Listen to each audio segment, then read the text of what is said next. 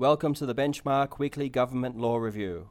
On Friday, the 17th of November 2023, Hoyne and Attorney General New South Wales, Number 2, Court of Appeal of New South Wales. Person convicted of Commonwealth offences failed in judicial review application regarding a decision of a judge to refuse an inquiry into his conviction. Transport for New South Wales and Bench, Number 2, Supreme Court of New South Wales. Certain parts of cross claim regarding flooding from Sydney Harbour struck out and documents ordered to be produced. Kayazade and Gibbons and Oars. Supreme Court of Victoria.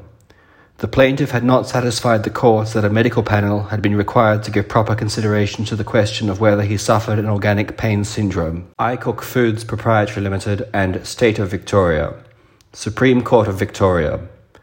Order requiring food provider to hospitals to cease production due to suspected contamination was invalid due to lack of procedural fairness, but the officer who made the order was not recklessly indifferent as to the validity of the order, so a claim in misfeasance in public office failed. Hobart and Medical Board of Australia.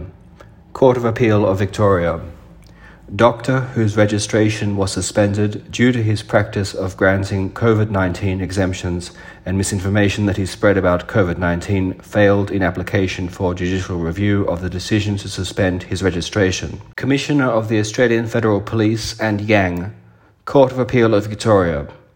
The only reason a court may order that information coercively obtained under the Proceeds of Crime Act 2002 Commonwealth not be provided to prosecuting authorities is to avoid the risk of prejudice to a criminal trial. Heffernan and Law Society, Northern Territory. Court of Appeal of the Northern Territory. Solicitor failed in challenge to cancel her practicing certificate, which had been cancelled due to inappropriate behaviour when a public servant and not practicing as a lawyer. Thank you for listening.